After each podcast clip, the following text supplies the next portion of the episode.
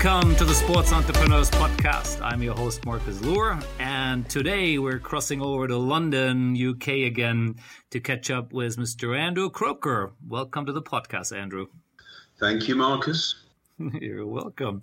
I'm looking forward to our conversation here. Uh, we were just chatting a bit before uh, was warming up here on what we're doing and maybe some opportunities for us to do some interesting things together here. But before we get into that, you know, I'd love to just quickly do an intro and, and sort of do a bit quite a summary on, on yourself. And even though I haven't quite worked out yet what we're going to be titling this podcast, but, you know, it might be something along the line as Mr. Chairman because you've been chairman of so many different companies and businesses and and I really you know see that is and I'd love to dig more deeper into it later of you know these roles you play there in these companies and and what that means. That's going to be really interesting. But obviously before you ever became a chairman you've had an illustrious career across the industry you know from the IMGs to Sport 5 of course everyone knows you as a co-founder and the executive chairman of Perform and DAZN for many years and because that you know many other roles uh, you played then in between which we're going to be touching on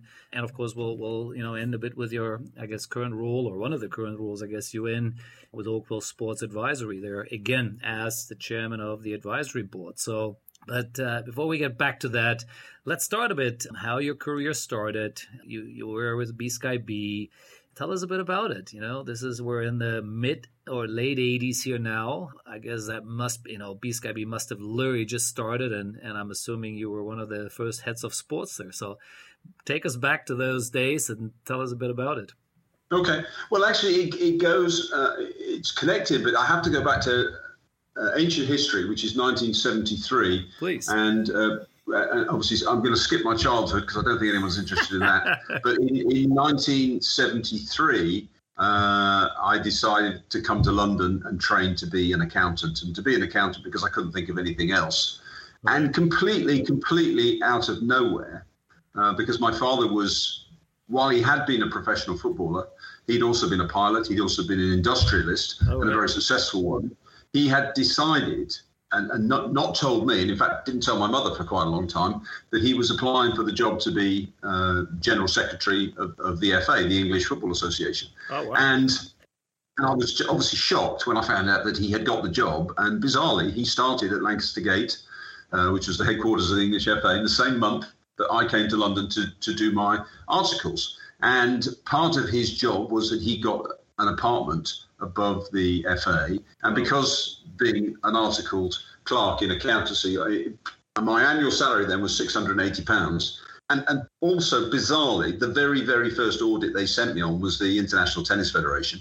So there was obviously some sort of symmetry going on there. And then with my father, I was um, immediately immersed in the world of, of football and football politics and what was going on. And I was in the boardroom of every um, you know, I, I, was in Arsenal, Chelsea. You know, we were three, three, four times a week. We were with the games, so I got to meet everybody in wow. in sport and broadcasting uh, throughout the seventies, and we socialised with them, and it was enormous fun. But you couldn't have had a better uh, a better training, if you like, or background to be involved in uh, in sport. And so then I uh, when so I qualified you're, you're the first in your, what, early 20s at that time? Or what? Just give me yeah, I was 20, I was 20 years old yeah. when I came. So from yeah. the age of 20 to 25, I was trained to be accountant, and then I went to work for Ladbrokes, which is a uh, you know yep, a betting business, but also in the racecourse business and uh, social clubs and everything. So that was a great education. And it was only then when I, I sort of had a lot of friends who were you know they were working in BBC Sport or whatever, or they were in ITV Sport or whatever, and I, I, then got involved with a company called Cheerleader Productions, which was the company that um, introduced uh, American football to a very unsuspecting audience on Channel Four, which is a new broadcaster um, back in the in the early eighties. Right, and right. that was then how I got into it. And and, oh, and the funny thing is, you, you, you mentioned earlier about me being known as the chairman, is that uh, from that day on, I, I've never had a job that uh, I succeeded anybody else. I, I, never filled a role that somebody else had had before me. Everything I've ever done um, is, is a startup. I've, I've never, there's a, there's, there's a, great saying, I don't know where it came from or who said it first, which is there are finders, binders, and minders, and some people add to that grinders. But I, uh, and I think you've, you know, it, it's a different skill set, but I was always you know, a finder. I, I just found that I, I, went out, I met people, I heard about things, you know, I saw stuff sort of happened, and I was quite good at binding as well. So I was always a startup guy, right. but I always relied very heavily on people who actually knew what they were doing and actually how to run a business, um, because I was never that brilliant at you know minding the shop. I was quite good at, at you know getting out on the road and being a road warrior. And so that's really what I did. And and, the, and coming back to your question about you know, uh, BSB, was I was with my father. My father said, "Have you heard of this BSB?" I said, "Well, not really." And that was when it was just an idea, and the government had decided to give somebody a, a government-backed monopoly to do DTH television, right. which was a great idea until Rupert Murdoch said he launched an Astra satellite, and suddenly there was a cheap and cheerful alternative, which actually worked technically. Uh, but I went to BSB, uh, I, and I went and just pitched to them when my father said, "You should go meet these guys," and you know they had no programming, nothing. Right. And I pitched them the idea of doing two two hours of sport every night, and they said, "Well, that's quite interesting, but why don't you come here and work and do it?" So I became employee number five or seven, I can't remember, oh, wow. in, in uh, at BSB. Right. And I arrived there, and within a month, they'd gone from actually, could you do four hours a day? And then it was, could you do six hours a day? And then it was, could you do eight hours a day and we'll run it three times? So actually, could we have a sports channel? Right. And I, I literally remember getting in, a, you know, a pencil and a ruler, and drawing a weekly schedule, and going to the photocopier and punching 52 and putting it in a ring binder and looking at this empty file with blank sheets of paper. And we just started to create a sports channel. And I, I loved that was one of the most exciting things I ever did because you, you had to go off and meet federations and rights holders and explain who you are, explain what you were going to do, and yeah. our viewers were going to see it or not.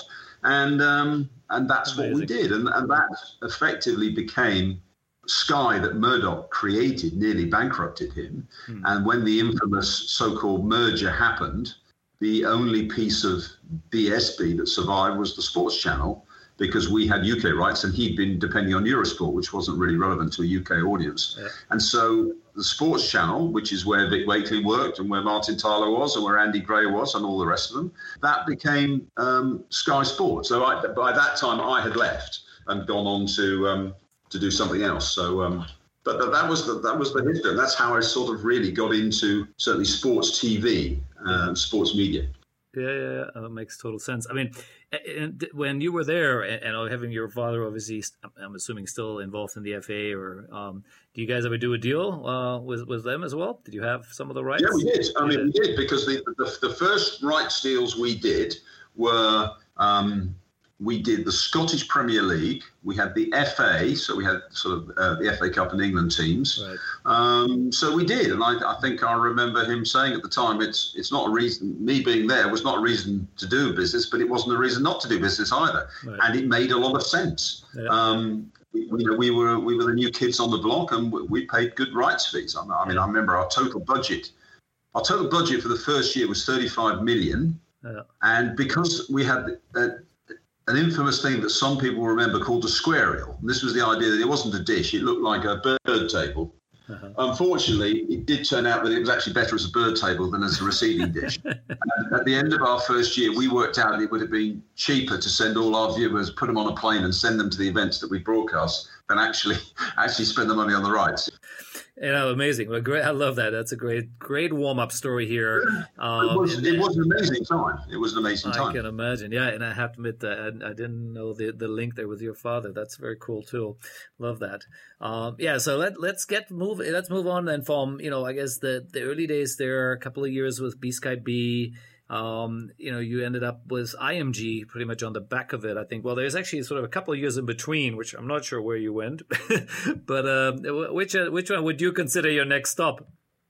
I worked. Uh, I went to work for. Um, it was it was it was bizarre. I was on because I'll, I'll, tell the story. Uh, I was in New York uh, on business for B Sky B, and I and to cut very long story short, British Airways bumped me off my plane I was coming back, and then they, they ran me up and said, Would you like to go on Concorde tomorrow morning? I went, Yeah, okay. So I found myself on Concorde, which I thought wow. was great, having nice. just bought a regular British Airways ticket. Yeah. And I found myself next to a man who is now Sir Frank Lowe, uh, who is, without question, uh, a legend of the advertising industry. Yeah, of course. He was a little frustrated about where it was going. He was the guy behind Stella Artois doing the tennis tournament, which everyone remembers and remembers the great advertising.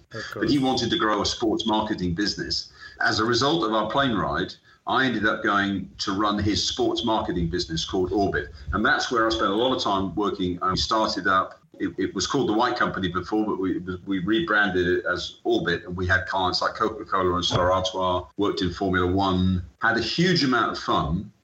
And then towards the end of it, we were trying to do a deal to buy CPMA, Alan Callan's business, and represent Rugby World Cup rights. And I couldn't. I was with a guy called Paul Smith, who worked at ISL, who's uh, yeah very well known guy in our industry. You know Paul, and um, we we just couldn't get this square peg of buying something on future revenues into this round hole of the way into public group for advertising agencies, and it was so frustrating that um, we thought if we don't get this deal done, we'll never get a big deal done. So I was ready to jump ship, and ironically, I had a breakfast meeting at the Carlton Tower with Ian Todd, who I think everybody knows, who was uh, you know McCormack's first employee outside the USA and, and built and ran IMG outside uh, the USA and uh, is a lifelong friend of mine and one of the best operators I've ever met in, in, our space. And I met him and he ended up doing the deal for the, for the ring. And he also said uh, two things to me. One, come and ride the amateur day in the Tour de France, which led to something uh, pretty amazing. And then the other one was, it's ridiculous. IMG has never had a, you know, biggest agency in the world. And we don't do anything in the biggest sport in the world. He said, Why don't you come and run the football division? So I said, Okay. I said, Well, can Paul Smith come with me? And he said, Okay. And the two of us went off to really kickstart IMG's football division. And that's, uh, you know, that was in 94. And um, we just hit the ground running and, uh, and had an amazing time at IMG. It was good fun. Yeah, no, I love that. Yeah, so the the part about uh, Frank Lowe and, and Orbit, that's clearly the one I was missing there. But uh, yeah, again, even that part sounds like a lot of fun, uh, and the, and uh, I guess several years. Very uh, interesting time, and it, it, taught me a lot because we were working with sponsors, and the sponsors were our clients. Yeah, uh, we did a Braun deal in Formula One, and um, I had a lot of fun and, and learned learned a lot. There was a guy called Ian White, who many will remember, who was really understood brands and marketing, and it was it was a massive part of my education. Yeah, no, I can imagine. When I got to IMG, the the football division, I, I couldn't claim the credit for it because in uh, you will you you will remember it well, but the IMG had got out of Hong Kong, which was uh, you know Breck McCormack, Ian, uh, Tom McCormack, uh, Mark McCormack's son was there, and they they were in the advanced stages of a deal with the Chinese to you know to form the the, you know, the Marlboro League, dare I say yeah. the, the, and and also at the same time we launched the Philips Cup, and it was really replicating the the league structure that was in the UK, and we'd worked on the Premier League formation, and that was a, a huge success. But it sort of, well, you know better than me, it sort of imploded a few years later. Yeah. But at the same time, we were representing the FA and Wembley here in the UK. And those were the two really big projects that got us going. And then we did a lot of federation marketing you know, in India, Argentina, uh, Russia. You know, we sort of replicated the model, you know, around the world and had a really good time. Though Mark was very keen we should get into managing football players, which I really, really didn't want to do and was not my thing at all. Oh, yeah, and, and, well, obviously they're representing tons of other players in, in other sports, so that seemed to be an obvious. But they, I don't think they really ever got that deep into it, really. Managing footballers is very different. You know, when you're managing tennis players and golfers, they need a deal every week. They need a hotel every week. They need a flight every week. They need a coach. Right. They need a tax return, and you know they have their own passports. They're much, much more complicated, and also in many ways, many more opportunities. And then footballers it was all about the transfer deals right. because once they, you know, were with a football club, they were an employee. The club had their passport. They told them what bus to get on, where to go, what they would be doing every day of the week. Very different dynamic, but the but also the whole area of football agents was far, far, far less regulated or gentlemanly those days. someone like David Falk will tell you about, or uh, Donald Dell or whatever. The world of tennis and golf is much more civilized, I would say. You know, football transfers to this day is still the Wild West. yeah. And, As we see different. every time, and every every every time there is the the trading window is up there for sure. Uh, you know, well, we were managing, so we did. I did go off and do a deal with some football agents, and we brought them into the family. Uh, uh, I love it. Yeah, they, I'm sure there, there's football stories are always interesting. I, I had some uh, some player managers on it and amazing stuff. Now let, us oh, well. let's move a bit, um, uh, you know, a couple of years up. Then you know, and uh, all of a sudden we have the dot com boom area uh, era and uh, and I'm certain, you know, like uh, someone like you said, who said, you know, he looks always at opportunities and finds new things. I'm sure you saw that as well, what was happening, and I know you joined, you know, Sportal um, at that time yeah. uh, in a role uh, here. It says at least marketing director. Um, you know, and of course we got Rob Hersov there and, and a few other guys, again, well known in the industry. Tell us a bit about that. I mean, this was obviously, you know, it was an amazing idea and it went very quickly up and then down, right? It was a lot of fun. At, um, I mean, at, at, the end at IMG, I was trying to, I would say I, I had five great years at IMG, but unfortunately I was there for six. So the, the last year was very frustrating. Ian Todd had left um, we had started to get, you know, in the very early days of digital, and uh, there was a, a, very still a very good friend of mine, Greg Davis, who was there, mm-hmm. and we had managed to do three what I would call website deals because it was all about websites then. Yeah. And our first three deals we did were Barcelona, Brazil, and Manchester United. And we had these nice. deals, and I, I really felt we should kick on, but I you know, then I did leave because I got the opportunity to go and get involved with Sportal, which was a lot of fun. Rob Hersov, very charismatic.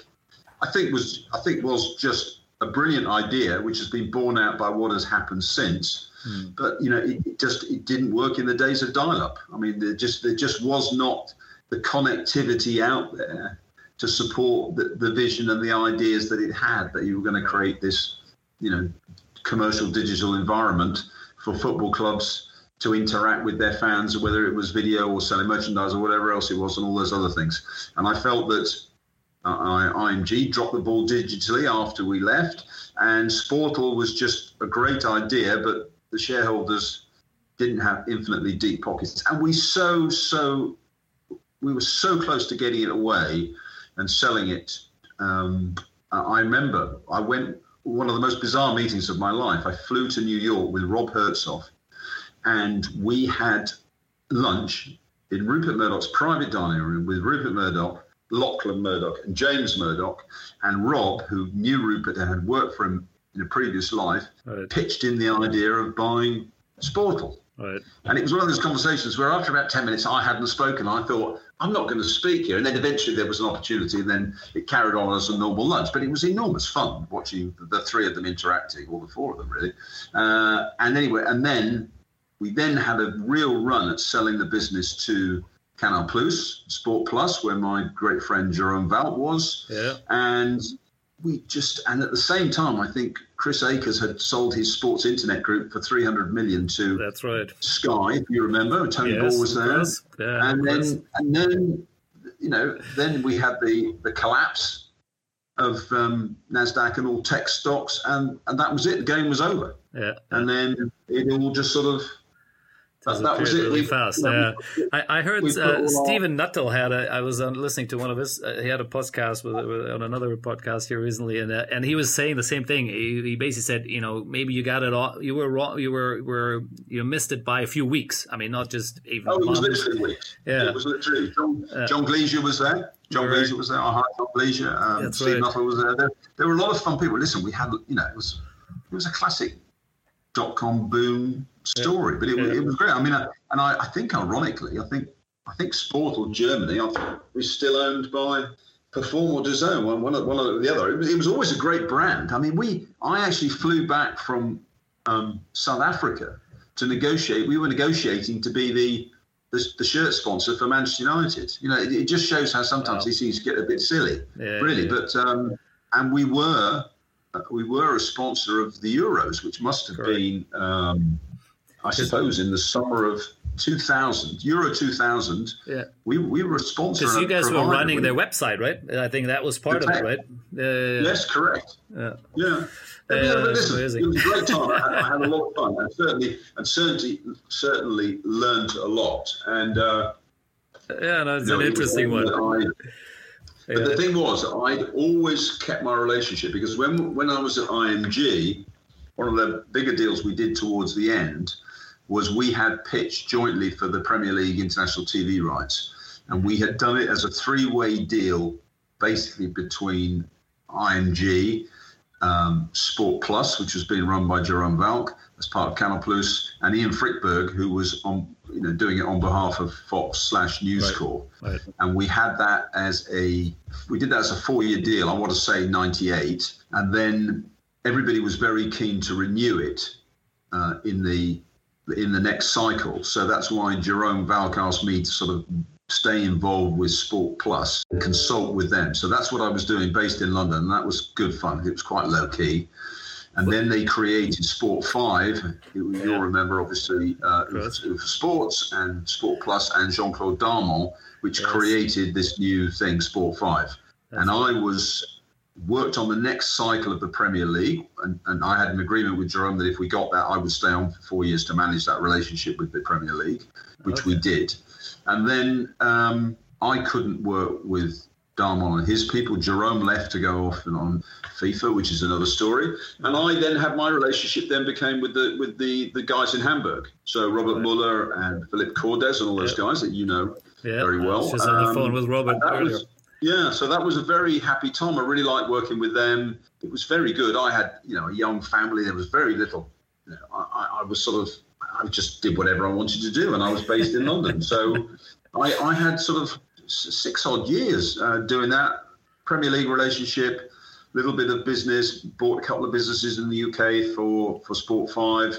It really enjoyed really enjoyed working with the German guys, the guys out of Hamburg. They were very good fun, but they, they too were frustrated by the whole Darmon thing and then the Lagardère thing, and it was all you know yeah. that's a, you know, another very messy. Yeah, it, exactly. Uh, and actually, Robert has been on the podcast too, and, and, we dissected, and he's obviously been there from the start and is still there now, yeah. right? So we literally went yeah. through the entire Sport Five, and then Lagardère, and back to Sport Five, and then or whatever names were in between and uh, and so yeah, it, it, it's it's a crazy story. Um, so you you had your little fair share of that, um, I guess, as the sort of CEO in the UK, right? That was sort of, and, and I guess an international yeah. board member at that time.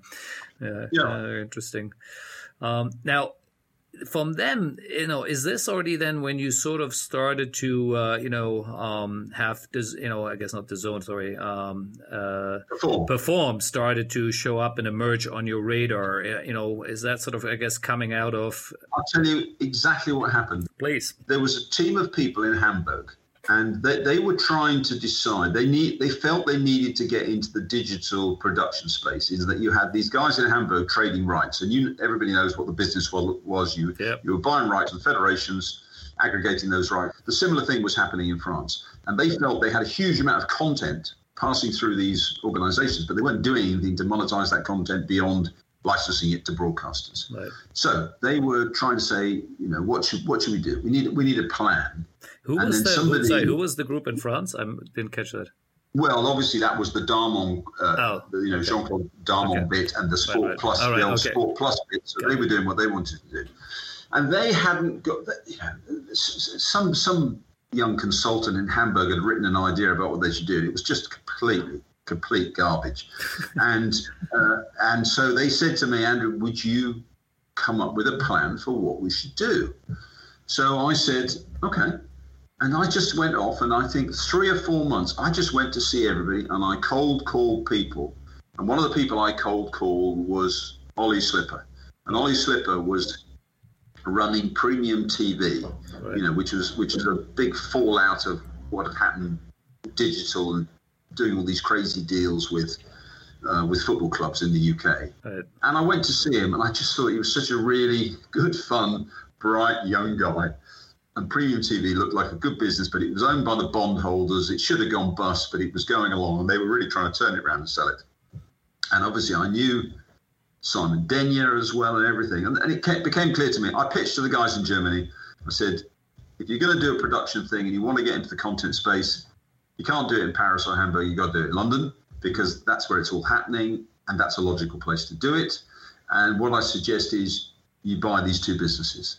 And the Simon Denyer, who had you know walked out literally of uh, of IMG or TWI and set up um, Inform, Inform, and we know with John Gleasure and Steph Danner and everything, yeah. they they were starting to do things together. Slip, right. Ollie Slipper and Dennis. So they knew each other, knew each other. Right. So there was an opportunity to, to, to do it. And I, but the problem was that Sport Five, which was owned by Advent then, yeah. was going through a sale process, and they were you know, the runners, you know, the front runner was probably Lagardère to buy it. So there they were trying to sell this business for sort of 800, 850 million euros. Hmm. And then there's this guy saying, for 15 million euros, we could buy these two businesses and create a digital content business. And I, I think while they liked the, the plan and the rest of it, they, they, they didn't, it was almost irrelevant, the numbers, and the timing wasn't very good. Right. And I have a very good friend of mine called Michael Lavelle, and we were in the pub in Wimbledon on a Sunday night. He'd been helping with the numbers and how to pitch it and the whole thing. And he said to me, he said, why don't you just do this yourself? So I said, well, so what do you mean? He said, well, it's a good idea. They sound like great businesses. The numbers make sense. Why don't you do it yourself? And I said, uh, I don't know how to do that. He said, well, I'm not going to tell you who to ring. He said, just figure it out. I said, okay. And that was a Sunday night. I went home. I went through my database and I wrote on columns on a piece of paper everybody I knew who'd ever done a private equity deal, worked for a bank, sold their business, bought a business, anybody who was relevant. Right. And I started contacting them. And then a, a, guy called Ian West, who used to work for Sky and was with Top Up TV or whatever, said to me, Go and see a guy called Jorg Mohaupt. And I got to see him on the Thursday, and he was at Providence Capital and he was literally packing his office. He was putting everything in cardboard boxes. And I said, So where are you going? He said, oh, I'm going to work for a business called Access Industries. I said, I've never heard of it. He said, No, well, it's, a, it's owned by a, a very interesting guy. So I pitched in the idea, and I thought that's the end of it. Right. He rang me the next day and he said, um, What are we doing Monday morning? And I'm still an employee of Sport So I said, Nothing. He said, uh, Come and meet Len Blavatnik. Right. So there I am, eight o'clock in the morning, Monday, York's first meeting. Len's in his tennis kit, having had a tennis lesson, and I pitched him the idea, right. and he said, he said, well, I think that sounds really good. Let's do it. so I said, really? He said, yeah. I thought, well, this will never happen. So I go back and tell the other two boys. I said, he said yes. Oh, Christ, okay. So, and it involves we've got to buy premium TV, we've got to buy Inform, and then we've got to do a deal for me to leave Sport 5 and become executive chairman and all this. And he thought, well, that's a lot of pieces to make work. Yeah. Anyway, it was all it was all seemingly going ahead. And then Len said to me, he said, oh, by the way, he said, I've got this little sort of investment group. And he told me who was in it. And it was like there was some Indian retail guy, and there was another guy in Thailand who was in tech, and there was somebody else. And also there was Robert Louis Dreyfus. All right. So and he said to me, uh, Robert would like to meet you. Can you go and see him? And I said, Yeah, okay. So I get on with Eurostar and I go to Paris and I meet Robert Louis Dreyfus, and he's everything I was expecting in sort of central casting. He had torn jeans on, no shoes and socks, a t shirt, he had the window shut on the hottest day of the year, and he was smoking a cigar, and he had all these trading screens up. And we just started talking about Andrew Craig had just done the deal for one of his Olympic things that he'd got. It must have been a Winter Olympics because it was 2007 that he just got the bid for Vancouver or something. Right. Anyway, off he went. And like two hours later, it was we were still talking about the world of sport and sport politics, and he was absolutely fascinating, really interesting. And obviously, knew it, and I just thought, God, what an amazing guy. Anyway, but I went home, and the other two boys said, this will never work with all these guys. I said, no, it's not going to, because every time we're explaining who we are, we'll have to list these 10 people all over the world, including Robert Louis Dreyfus. So I, I, had to then go back to Len and say, Len, look, we've got a bit of a problem with that. And he just said, oh, well, don't worry about them. I said, I'll just do it myself. Right. So I went, oh, great. so that's, that's how Perform was was created. And we bought the business. So I think he put in, in the end, the, the, the total acquisition cost was close to 25 million pounds. So, um, and uh, and then off we went and we and put the two businesses together. So Premium TV and Inform became Perform. Right. And off we went. And Len was a fantastic shareholder. He, he never actually sat on the board, I don't think. I was executive chairman, and uh, and four years later we IPO'd that business. Yeah. Yeah, amazing. I love it. Yeah, and, and you know, and we, since I mentioned earlier, we had John on the podcast, so we went really deep in it. So I, I, I, I won't go into the sort of details of the business because I, we dissected that pretty well already. But I, would love to hear it a bit more, you know, just for a little bit more again on it from a chairman perspective, right? Because you went listed, then you took it off the listing again. So when we were going to list, uh, you have to have what I would call a proper chairman because it's a, you're, you're, a public company and therefore you have to have a, proper independent chairman. Mm-hmm. So I found a guy called Paul Walker who was a proper chairman, a proper independent chairman to represent the shareholders. Right. And if I had stayed on as a non-exec, then I would be conflicted. So they'd have to get another non-exec, and that's just more money and a bigger board, and that didn't really work. So they just said to me, "Would you stay on as a consultant?" Which suited me anyway. I mean, I was sort of, I wasn't involved in the, you know, Ollie and Simon were joint CEOs, and I know that's not universally popular in listed businesses, but you know they were joined at the hip and were a great team. So it did work in our case. Mm-hmm. So I stepped down, and people still amusingly call me the chairman, but I'm but I'm not. And then after, you know, we floated, you know, at a capitalisation of you know roughly you know 500 million, got it to a billion, and then we had a profits warning, which is a another story. No. And I don't think Len ever was particularly comfortable with it being a listed business, and it wasn't really his thing. So Len took it private again, and right. um, and since then it has been a business where you know give or take he owns 85 percent of the business, and he's obviously put debt into the business. So I then just remained as a consultant to what was then Perform it didn't become hadn't become DAZN by then, right. and um, and and just sort of and I'm still a small shareholder in the business, so I I watched it really uh, from the sidelines, but I had I had nothing to do with the uh, the concept or the creation or the implementation of DAZN at all. That was really very much. Uh, you know Simon Denyer and, and, and Ollie Ollie left as well. Ollie had been done a lot of the work that related to managing investors and shareholders Ollie's like me, likes to start up and um, and the rest of it. So so so Ollie left as well, uh, remained as a shareholder, and Ollie then I stayed on the board of Warner Music, had a very good relationship, and has a good relationship with Len. So and that sort of that sort of all carried on, but obviously it, it, it's a different business now. Um, um, because it is it is the DAZN business and, and Perform obviously got hived off and sold to Vista so they could merge it with Stats Perform. That's right. Yeah, I mean, there, there, yeah, there's there's a lot of moving parts there. Um, again, let's stick to it just for maybe a couple of more minutes here before we move on to some of the other interesting stories here of, of what you've done. Um, you know, the business model was perform was a B two B model, and then you're going, you know, with DAZN in big time into B two C uh, which is very different, right? Um, in, in, a, in, a, in, a, completely different challenge, and then of course, you know, selling off. Uh, you, know, again, sitting. Well, we had businesses. We had businesses like um, you know Goal.com, which were consumer-facing businesses. True. So, um, and we knew that, that was part of the business, but it, it did make a lot of sense. Obviously, Perform was a good old-fashioned profit, you know, it made it made a lot of money. You know, had an EBITDA number and you'd apply a multiple to it. Uh, DAZN obviously was going to be a big financial black hole, yeah. and uh, it was going to be a very long game in terms of investment. So they actually didn't. They weren't a very good fit together as two businesses. It made sense to do to do what was done.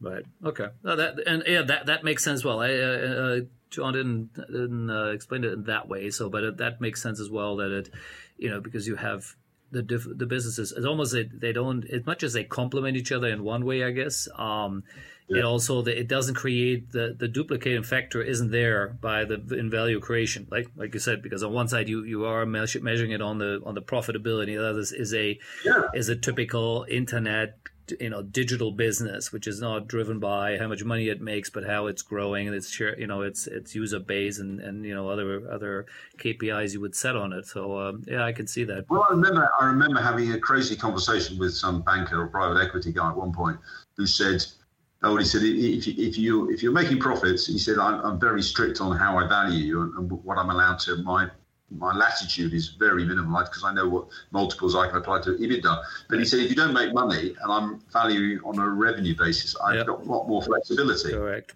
And I just thought, well, there's the world gone man for a start, isn't it? yeah, it, it's honestly, it, it took me a while. Creative valuing. Yes, I have some good friends who made themselves fortunes in the in the internet or what they call internet businesses, and now, of course, we call it digital businesses. And I could never figure it out. None of them were ever making money. I was making money with my businesses, and we never had the same valuations. It, it just didn't make any sense to me until I figured it out, and, and now we're sort of you know doing yeah. some of it too. But uh, it, uh, you rightly said it's just completely different thinking, right? Uh, and it's almost you have to switch off your whole logic of how you lo- have you been trained to how you make money, right? Yeah, I mean, you'd certainly, if you were valuing DAZN now, you would value it on um, the number of subscribers it's got, uh, the quality of its technology, and the quality of its of its rights. Yep, yep, and the growth growth trajectory on the back of it. And the growth projection, and obviously the cash flow, for example. Mean, so, you know, when these things become cash positive. Yeah, yeah, no, amazing. Yeah, I love it. Yeah, so so you are still involved as a consultant till today, or or what sort of you see yourself? No, I'm now still a shareholder, right? You said. I consult with I consult with Stats Perform now. All ah. And okay. um, so I mean, I, we we switched my relationship over to there, but I'm sort of I, I still obviously I am as a shareholder I'm still connected, and I'm still emotionally connected. And there's a huge number of my friends there, and I still feel very much part of it. Um, and I guess I always will. So, um, uh, so it, as and when I can help, if ever there's somebody I can introduce them to or we can meet or whatever, I, I would always and will always help. But I'm not, I have no formal role at uh, DAZN at all. Got it. Okay, makes sense. Now let, us talk about a couple of these other roles, which again I'm looking at your LinkedIn profile, and and that's where it comes back to what I said earlier. You know, being a chairman, being a consultant was was several other groups here, and I just picked yeah. up one or two here, and maybe and, and you tell me which ones are have the best stories attached here. You were we got Play Sports Group. We have TRM. We got the the Lagio Cycle Slam. I mean, you know, where where do we start here? Oh, well, well, I would say, no question, the most interesting of those is Play Sport Group. And Play Sport Group will be known uh, better by its uh, the name, the Global Cycling Network, to um, it, cycling listeners out there. Right. And that was by far the most in, interesting one of those. And, and, a very good friend of mine called Simon Ware, who was at Future Publishing and could see the demise of print publishing and the rise of uh, digital publishing and had um, had bought Cycling News, the website, uh, many years ago when he was at Future Publishing, and he just decided to go it alone. And he, back in sort of 2011, mm-hmm. decided to break away and create a, a digital cycling agency. Right. And the idea was that it would work with cycling brands who didn't know what they should be doing in the, the world of digital, and that would include social media, their websites, uh, particularly media buying. You know, they were just, you know, they just bought print ads in cycling magazines and they bought some ads on Eurosport. They didn't know what they were doing. And his pitch was to go to these people and say to them, I can get you a better bang for your buck and I can get you out there in social media and I can manage that all for you. And they were just picking up clients. And then in about, I guess it must have been about, I'm going to say 2012, um, Claude Ruibal is, I know, extremely well known to you and will be well known to a lot of your listeners. So I was at a conference in London and there was Claude. Right. So I said, What are you doing, Claude? And he said, Oh, I'm just about to join Google. And I said, Oh, what are you going to do? And he said, I'm going to be global head of sport for YouTube. I said, Wow, that's a big job. That's cool. And I said, What are you going to do? And he said, Well, the first thing I'm going to do, he said, We want to create some verticals. I won't do his accent because I'm going to be here a long time. So he said, We're going to create some verticals. I said, Well, how's that going to work? So he said, Well, what we want to do is, he said, it's all about search and the CPMs are so low. And he said, What we want to do is create destinations, create vertical channels so we can get endemic advertisers and channels, premium content. So I said, How are you going to do that? He said, We're going to seed fund some channels. Right. So I said, Oh, and, and, Claude is a big cyclist and uh, loves triathlon you know, competed in Kona and all the rest of it. I know we, we cycled together and we love cycling. So I said, why don't we do a cycling one? And he said, great idea. He said, uh, how about the Global Cycling Network? I said, I love it. So I said, so how does it work? he said, well, we're going to seed fund some of these to kickstart them. So I get straight back to Simon. I said, listen, there's a fantastic opportunity here. We got, we got to do this. So we decided to go for it. And to cut the long story short, that YouTube, this was, this was sort of autumn, and YouTube decided, yeah, they were going to fund about 80 channels. They had no contract, they had no template whatsoever. So we were going to go in and pitch to Europe. We were literally the first people to pitch. Right. And I, we thought, how much should we ask for? And I said 400,000, and Simon said, no, forget that. He said 1.1 million. I said, we'll never get 1.1 million. anyway, so we go in, we asked for it, and they said, okay. so, so now, now we are, in the end, I'll tell you what happened in the end was that there were about a third of these channels failed, about a third were okay, and a third were really good. Right. And we were the, in the third that were really good. And what happened was they then sent us the contract for the 1.1 million. Right. And we were the first people to get the, the European contract.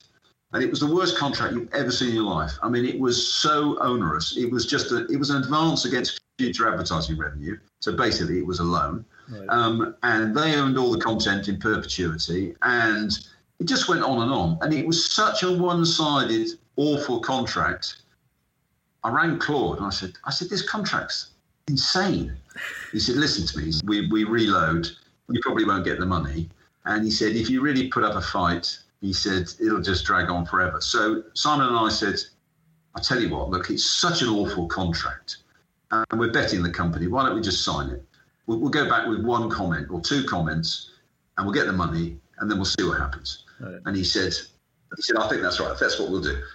So we, we signed the contract, we got the money, and off we went. And they loved they loved it so much, and they loved Simon. And he was in there, I would say, once a week, showing other people how to do it. And we created, if you people aren't familiar with it, go and see it, Global Cycling Network. Mm. And the really clever bit of it was that there were several things. One is that a lot of the content is what we call branded content. So it was paid for by manufacturers. So we got the bike manufacturers people made tires and helmets and kit and tools and everything. Right. They paid, even though we kept editorial control. But we kept 100% of that money. Mm. We only kept 55% of the ad revenue. And the third thing was that we sold merchandise, and we sell about 150,000 euros a month of oh, nice. merchandise, cycling kit. Yeah. So it, it had multiple revenue streams. So about a year into it, it was clear that it was going unbelievably well, but YouTube were saying, "Look, we'd rather you made a success of this, and we don't want you to feel that you're going, you're never going to pay back, you know, the advertising revenue advance. So why don't we just forget the contract?" So the contract was that awful, awful contract, which had never come out of the drawer. Um, we tore it out and threw it away, and then and then we carried on. And we grew a really, really clever business. We had the Triathlon Network, the Global Mountain Bike Network, and we just decided we looked at diversifying into other sports. But we always just said, let's just focus on um, cycling. And we launched in other languages. And then about uh, four years ago, um, we needed another round of investment. And uh, Eurosport Discovery Networks came in and took a 25% stake in the business. And we kept growing the business, and they loved it. And then, because of their strategy, in early 2019, they bought the uh, they bought the entire business. So I again, uh, that was a time when I stepped down as chairman. We didn't need one, and we'd and, uh, and that one it had been a very very successful investment, a very successful sale, and Simon Ware carried on and and, and ran that business. But it, it's a beautiful case study. Uh, I would say the other thing. Um, was from day one, if, if we had been dependent on rights, if we had needed rights from RCS or ASO or anybody else, uh, we wouldn't have done it. It was always the idea that we provided the the content that you get on broadcasters. I mean, the coverage of cycling on television is brilliant technically in terms of the coverage of the races, but actually all the ancillary and shoulder coverage is very thin. Right. So we were effectively doing that. Doing and we always said, so of course now, because of the relationship with, with Eurosport, we do have uh, rights and contents. And if you're watching for example, if you're watching the Vuelta at the moment on, on Eurosport, you'll see it's all co-branded with GCN, GCN presenters. It's right. part of that family. Right, right, right. Got it. You guys have yeah, user-generated content the, as well. You, you're using, you're pulling in, you know, you, you know, user-generated content as well from, you know, anyone who has interesting stories to, to have it as well, or is it really all purpose produced for the for the channel? It, it, it, we always said that we would we would generate every single piece of footage, and we would and we would have that. Uh, listen, if if we get race clips or stuff, or somebody sends us. Yes, we do occasionally do features, and somebody will send us send us your best clips or whatever but we always own all the content. We didn't want to ever have to do geo blocking or any rights clearance or any of that. It's all it was always 100% of the content was accessible. And we we launched GCN Club and various other things. And uh, you know now at the moment you can buy a, a pass via the uh, the GCN app to actually watch live racing because that's all part of Discovery. Right, and it's I mean, it, it, if I if I understood it all correctly, you started as a YouTube channel, and is it now still mostly on YouTube, or are you on other platforms yes. too? No, it, it's a YouTube channel. The YouTube, the YouTube channel always always worked right. because we needed a mass audience because for the for the branded content we wanted the biggest audience we could we could have. Got it. And um, it never it was never suited to being a linear channel because it's it's not you know the content was all sort a lot of lot of short form content. We would do a weekly magazine show, whatever, for half an hour. But you know, you don't want to be scheduling channels. So no, we never we never wanted to put it on other platforms. Obviously, it's on you know it's on other social media platforms, but mm. it's not on. There's never been a linear cycling channel. Yeah, oh, great story. It, it, makes complete sense. Uh, yeah, yeah, no, that's a fun, fun that's a good one. Um, let's talk a bit about Hawkeye. Um, and you were a consultant there for all, again for almost ten years. Um, and you know, again, great business. Tell you what happened with Hawkeye was yeah, that I, um, yeah, I was approached when Hawkeye was owned by Getty. Hawkeye was owned by Getty, and they, they had sort of diversified away from their core business of the photography business. There was a massive interest historically in cricket because of the Getty family, mm-hmm. and they had bought uh, Wisden, which is a sort of the, the almanac, encyclopedia of cycling uh, uh, cricket books. They bought, I think, uh, Willow TV, and they'd also bought Hawkeye. But they now wanted to sell it. And in the sale process, they wanted to know what the prospects were of Hawkeye ever getting into football. And because they just had a monopoly really in tennis and cricket, but how did they get into football? Right. So I was asked to give a view on that. They paid me as a consultant, and then the deal was that whoever ended up buying it, if they wanted to keep me, they could. And Sony bought Hawkeye, and they asked me to stay on to do that role. And so I was lobbying. Um, my friend Jerome Valcke was at uh, FIFA, and I was lobbying because nothing could happen without FIFA agreeing to it, no matter how much pressure there was elsewhere. Yeah. And I'll tell you exactly what happened is that I was at the World Cup in South Africa, mm-hmm. and the day before the tournament started, Sepp Blatter had been asked at a, a, press conference, "Will you ever have technology in football?" And the answer was no. It'll always be the same as played on a Sunday morning by amateurs with a referee and a whistle, and we'll never have technology. Right. Okay, fine. so you're thinking, well, this is not looking very good. Anyway, so we are I have gone up to Bloemfontein uh, with Jerome for England Germany. You will remember it. yes, I do remember. You were there well. too. Were you at the game? I was in the game. Okay, yes. so okay, so five minutes before half time, the the goal that never was. Frank Lampard hits the crossbar. Ball goes over the line by yep. about three feet. Yep. Comes out. My phone explodes with everybody particularly your friends, Muller, Cordes, all the rest of them. And all this, the only, th- do you know what the only thing was? The only message I got? Four Retro. numbers. 1966. Absolutely. 1966. That's what I was thinking too. All, it was all retribution. Yeah, well, that's what they all said. 1966. exactly. So, we, anyway, so then half time, we go into the, the Tribune, and in the Tribune, there was also there was a little mini tribune, which was Sepp's mini tribune. He went in there and shut the door, and he didn't come out for the whole of half time. So we're, we're having the whole of half time, all of it. We watched the rest of the game. Obviously, we we, we got thrashed. Yep. So the game finishes. We go downstairs. I get in the motorcade. I'm in the back of the car with Jerome, and his mobile goes. And there's a conversation then in French. And then he hangs up and looks at me and says, "It's done." And I said, "What?" He said, goal line technology. It's done. Yep. And the really funny thing was, or amusing is that Sepp Blatter was very, very fond of telling me the story about, or telling everybody the story right. about 1986.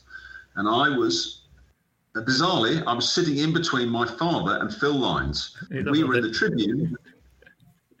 You're talking about the hand of God goal, I'm assuming, when you're talking yes, about 1986. Exactly. Right, of course. the hand of God goal. Yeah, yeah, and we, we were there for that game.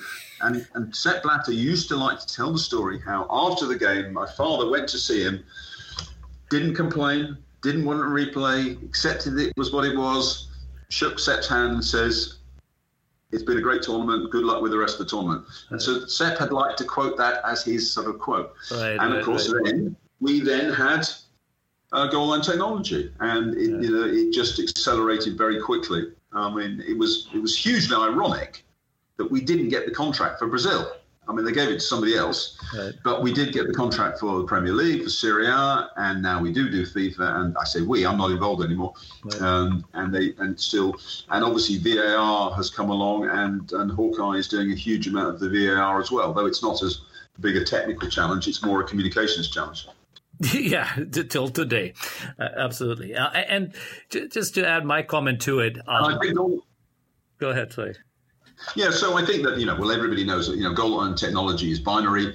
Did the ball cross the line or not? It's it's very simple and it's instantaneous. Yeah. I think VAR still has a long way to go, but um, uh, Infantino, Gianni Infantino, was very keen to have it in Moscow or sorry, in Russia for the World Cup, and I think they it all happened very quickly. And then my view, I think it should have been tested in a, in some minor or secondary leagues and so it, so it really worked out the the protocols for it. Um, but I guess you know it, it's here to stay now. Yeah, yeah, and and you know again, I mean, being a lifelong football fan myself, um, I, I, think the technology has brought mostly positive to the game. I mean, the the controversials were there anyway, right? So, and you still have it now as VR, and and you know, and probably less with the goal line, as you said. That's fairly clear cut, and, and it's just so uh, you know, so you can really see it well, whether it is or whether it crossed or didn't cross. But uh, you know, you still have the discussions in a sense. You're just now debating whether VR was right or wrong, um, or other things. Correct. You know? Exactly. Um, you know, so you still have that bit of that debate. Exactly. Which, so you haven't lost that. Exactly. exactly. The, Didn't never lose it. no, I mean, to, to me, it's you know it should be there to correct a clear mistake. Right. And therefore, I don't think you need 20 replays to know if it was a clear mistake. If it was a clear mistake, you just you can watch you it once it. at full speed and say, "Oh, that was clearly wrong." Yeah, correct. Yeah, exactly. It's not about yeah. somebody's toenail. So yeah, it, yeah, exactly. That, that, that is the part where I still think they need to figure it out when we're really dealing with millimeters or, or like you know whatever yeah. you know sort of That's barely offside with a with a like I said with a toe. That's crazy. Yeah, yeah that, that is a bit crazy. I guess I guess you don't watch a lot of cricket, but in cricket they have what's called umpire's call, which is is that they go with the decision of if the um, if the ball is sort of half hitting the stumps, they go with the decision that the umpire made on the field. Right. So therefore, they still stick with the ump. So what they're basically saying, umpires call If it was the same in football. It would be if the if the if the offside is very very close, you go with the original decision that the linesman or the official made. Hmm. But anyway, they'll figure it out. Yeah, I'm German. That uh, cricket is a, is another game altogether. I'm aware. Good stuff. Now I love this. Uh, it's funny that we were there at the same time. Uh, I was there with my dad and my ten year old son at that time. It was oh, amazing. there you go. That's amazing, isn't it? It was, yeah. um, and a funny little side story to it. So of course, well, I tell you also, not only was I in '86 uh, England Argentina, my father took. I think the first game he took me to long before he got involved with the FA, I, I, I was at England Argentina in '66 when oh, wow. uh, Antonio Rattín got sent off. So I've done, I think I've done every England Argentina game uh, since 1966. Anyway, there we go. Uh, amazing. Uh, well, hopefully we'll see each other at the next World Cup. I've been to every World Cup since 1994, so that's my little. That's yeah. my favorite uh, sporting event to hang out, uh, and uh, always great stories. I agree with there. that. It's incredible. So, um, look, this is also kind of gets us a little bit nicely to you know maybe a, a, bit of the finish line here, and but I you know definitely want to talk a bit about Oakwell Sports Advisory. Again, another chairman role, chairman of the advisory board. Uh, tell us a bit about it. What is Oakwell up to, and and and what you do? What you what is your role?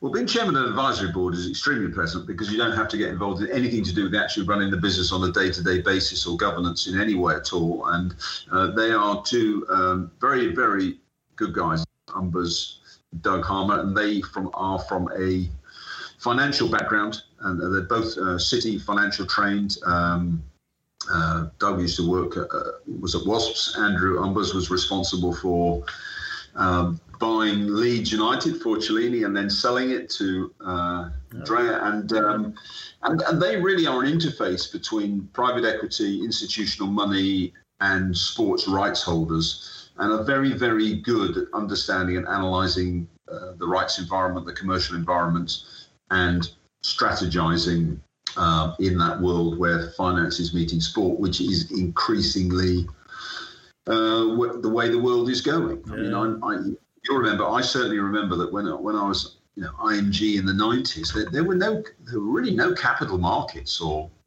nobody IPO'd anything. It, it was a different world then. You know, it was agencies. You know, it was it was ISL, it was IMG, it was ProServ, it was all of that. Yep. And I think that old agency model is dead, really. I, I, I, nobody would ever start an agency in the image of any of those again, because it's just that, that's just not what's going to happen. I mean, you you know, you look at sort of, you know, like the DAZN joint venture with the WTA, or what Discovery are doing with PGA Golf, all these things, and people now, and you know, and these deals that they're trying, you know, the CVC deals, uh, Bridgepoint deals. Um, it, it is a brave new world, and a lot of people are trying to navigate that. And I think a lot of what's happened in the last two years has accelerated people's thinking because people have got themselves in a big financial mess and it has accelerated people's thinking about you know what are we going to do? How are we going to navigate this? And there are lots and lots of financial solutions. You know private equity is not the answer to every question. Everybody knows that there are you know whether it's debt finance or securitization or short-term debt or long-term debt. There's lots of different ways of solving your financial problems beyond private equity. Uh, you know, you know, Bundesliga with their international rights, thinking yeah, that they want to sell it. You know, oh, there, there, are plenty of good examples. Is that, is that going to happen? Does it make any sense? I mean, I think you know, I always think you can't sell these rights twice, and you know, you. I mean, there are some extraordinary deals people trying to put out there absolutely. Yeah, you know, and, and, CVC clearly is at the front end of it. Uh, Silver Lake is, you know, is, is normally you hear about uh, things they're doing, and um, and then a few others. Um, you know, and, and and and it is an exciting space. So Oakwell is as as an advisory. Which side do you guys advise? The the, as uh, private equity so, guys or, or, both sides? Okay. Yes, absolutely. Sometimes we're paid by private equity. Sometimes we're paid by the federations or the rights holders. Yeah. All right. And and broadcasters as well. Right. I mean, I think I, I see broadcasters I was talking to a, a UK rights holder the other day and saying, why would I want to do a deal with private equity? Wouldn't it be more logical for me to do a deal with a broadcaster who's actually got some skin in the game here, who actually is invested in our sport, but where they want to have a long-term position in the sport? I mean, you know, private equity, you know, they're in it to make money. They're in it to get out of it. Right. I mean, you know, they're not in it because it's in their DNA. Yeah. I mean, it might be sport today, it could be tin salmon tomorrow. I mean, it's you know, it's not. It, it, it, it's, they're not they're not being benevolent here. I mean, they are. You know, uh, absolutely. You, you, might you can cut this out if you like. You know, what's the difference between a venture capitalist and a sperm? And the answer is a sperm has got a one in a million chance of being a human being. They're, they're not.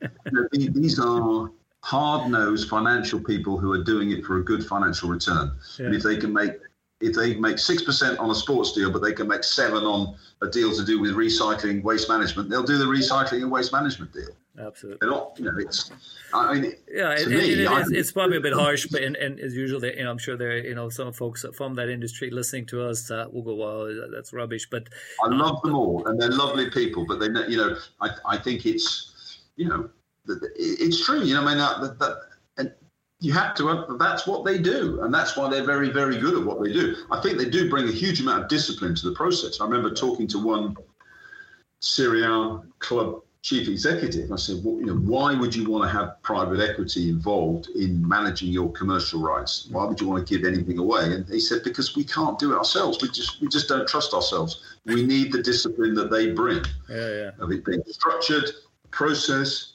management, all the rest of it. So I said, well, do you think they will bring the right management skills and all this? And he said, well, that's another question. But listen, yeah, I, I think a lot of people saw, have seen what Bridgepoint have done in MotoGP, yeah.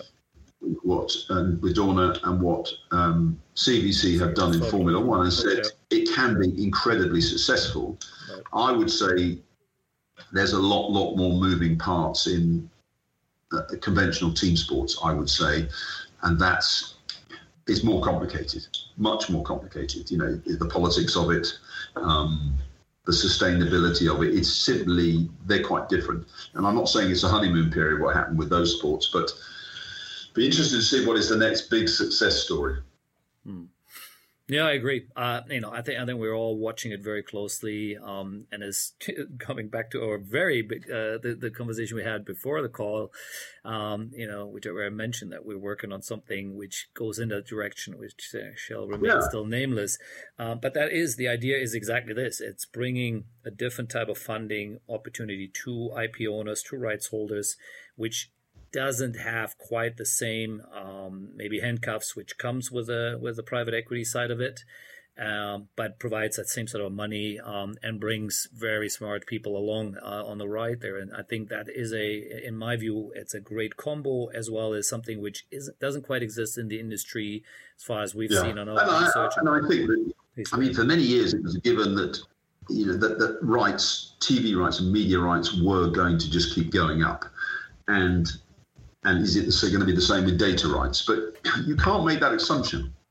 The idea that everything is just guaranteed going to keep going up is is is naive. The, the, fact is that you know the next generation are consuming media in a different way, in shorter forms. The linear channels are disappearing. You know, you, you look at the price point for DAZN of you know 10 euros a month around the world compared to you know, Sky TV wanted to charge you 80 or 90 pounds a month. Right. It's, a, it's a different financial dynamic. Absolutely. And there's different ways of, you know, and it's not as simple as thinking, you know, the rights will keep going up. I mean, you know, the farce of the European Super League. I mean, yeah. who the hell was telling those guys those TV numbers? Because it was just a, a joke. I mean, you you just sort of think, oh, automatically, oh, we will make, you know, we will make this much money per game. Well, why? Right. I mean, it, it's and, and you know it's. I'm sorry. This is this is the other one. You know, what's the definition of a consultant? Is someone who knows everything about sex but doesn't know any women. And you have people advising you on what your TV rights are worth who actually have never sold any TV rights. Done so they don't in their life. Yeah, absolutely. Yeah. So yeah. you know, why, why would I believe some consultant or some bloke at J.P. Morgan who tells me what my TV rights are worth? Have you ever sold TV rights? Do you know what's actually going on in the market at the moment? Right it was like when I looked around at, you know, I was talking to John Gleasure about Bundesliga rights. You'd say, well, you know, actually, do people actually know what's going on? You know, the Bundesliga's probably got a very good deal in Japan, very good deal in the States. Poland is all about Lewandowski. And then you a few other things. You go, actually, so so Bundesliga is definitely going to keep going up, is it? And the answer is you don't know. Yeah, yeah. Well, and, and look what happened in the Middle East, right? Some of the big yeah, deals oh, there. Exactly. The look at China; exactly. they kicked a few out, right? Um, and those yeah. are large numbers, which are not as simple as to make up. Those are all the big deals and all the big markets. So, have we named one market where it's actually going through the roof? The answer is no. And I think that I think the market's going to get polarized. The things that you have to have, and the things that it's quite nice to have. Mm. And Absolutely. if you get away from linear channels where you don't need to fill up your airtime with lots of rights, you'll just say, well, I'll just stick with the stuff I really need. Yeah.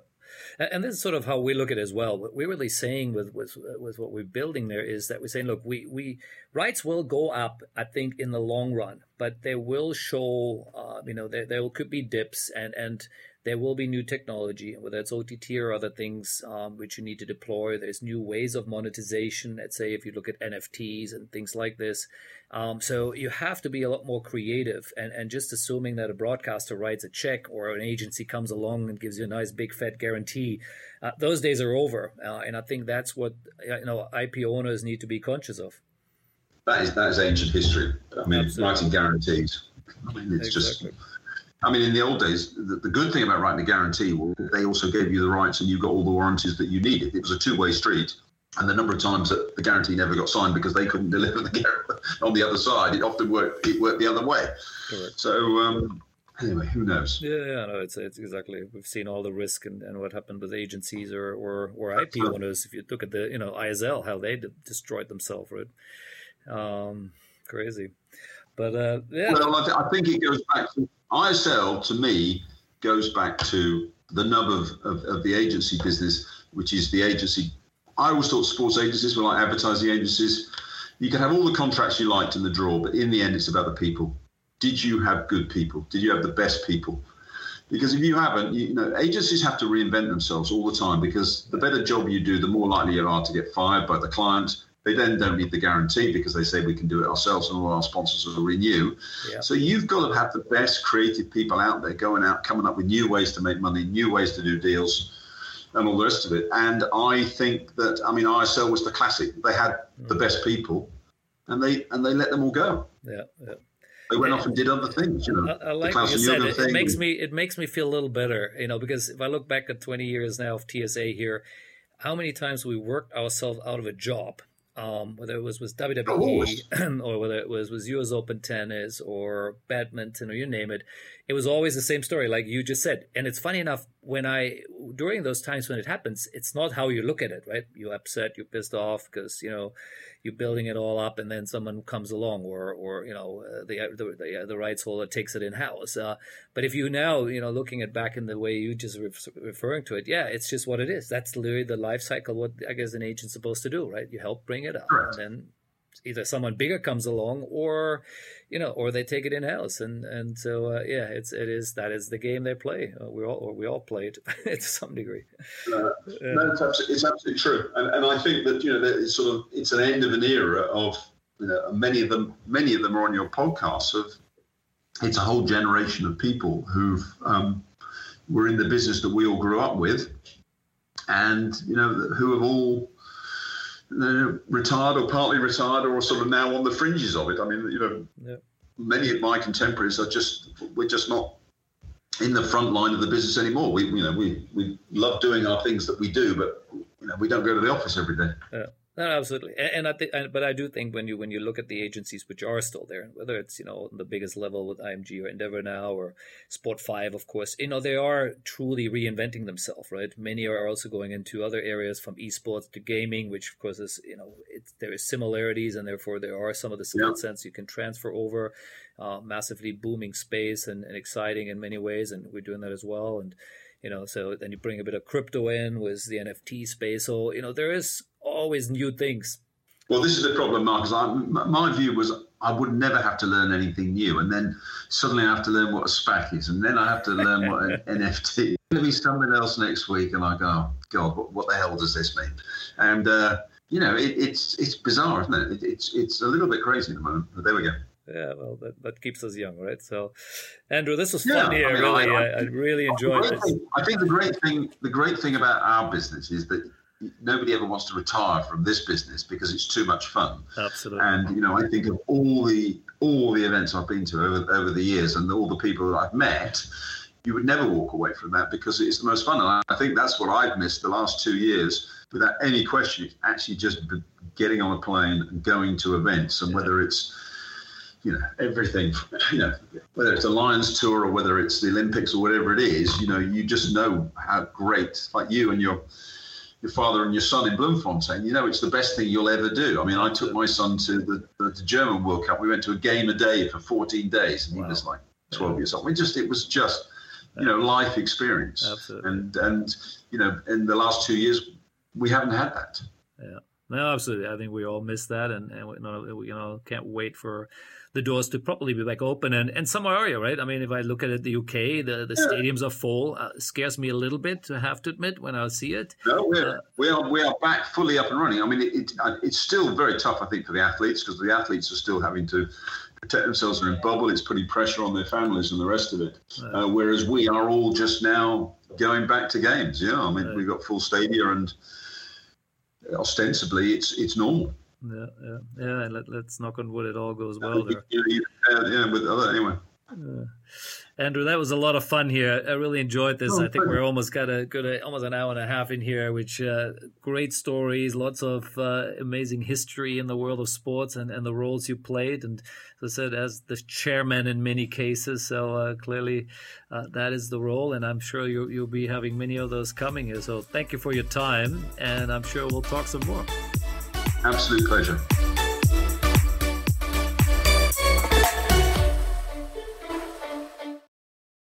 The Sports Entrepreneurs by Marcus Luer podcasts are a collection of interviews and stories.